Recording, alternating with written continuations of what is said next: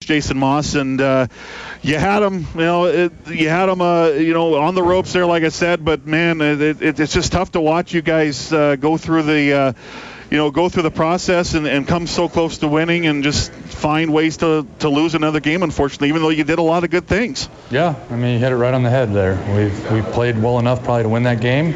Um, you know, obviously, you, you have a minute to go in the game with an opportunity to you know, take it down and be kicking the last second field goal, and you give the ball up and don't get a stop. You get a stop, and they call a penalty, but that's that's football, and uh, they kick a last second field goal to beat you. But I look more to the in opportunities that, or the opportunities that we had in the game, you know, driving the ball, getting getting a fumble, driving the ball, fumbling, throwing a pick on a guy who's wide open, you know, and then not converting two second and shorts. And again, I give Calgary credit. They're a great defense, and we should be able to convert one of those two, but not 0 for 2. So that's basically five turnovers right there in my mind.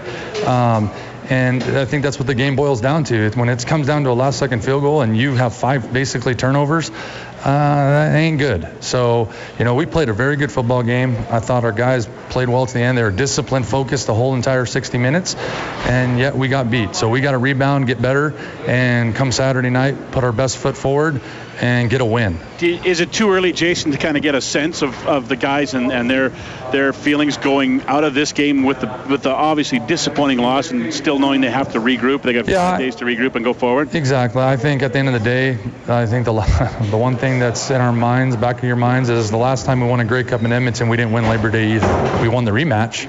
We didn't win Labor Day. So that has to be something in the back of your mind to say, hey, let's do that again. And uh, I think our guys know they can go toe to toe with these guys. They take care of the ball better. They make more plays. You know, we're walking out of this building with a victory. You know, so what's to say we can't do that again and, and have the tides turn? And, and that's what our belief is, and that's what we're going to do. Tell me about the play of your defense. Uh, you know, and I know a lot of people are going to point to one play with the with the penalty on Chris Edwards, who I thought had a fantastic game. And think I'm kind of a, a microcosm of, of your of your day to day. You really had a good day on defense, and. Then, unfortunately, everyone's going to remember that one play. Yeah, I'm, I'm, not, and I don't think our defense needs to think about that one play. I mean, the referee calls it how he sees it. Yeah. Um, you know, whether it was or wasn't, uh, is, I don't care. Um, you know, it, it, got called, and so be it.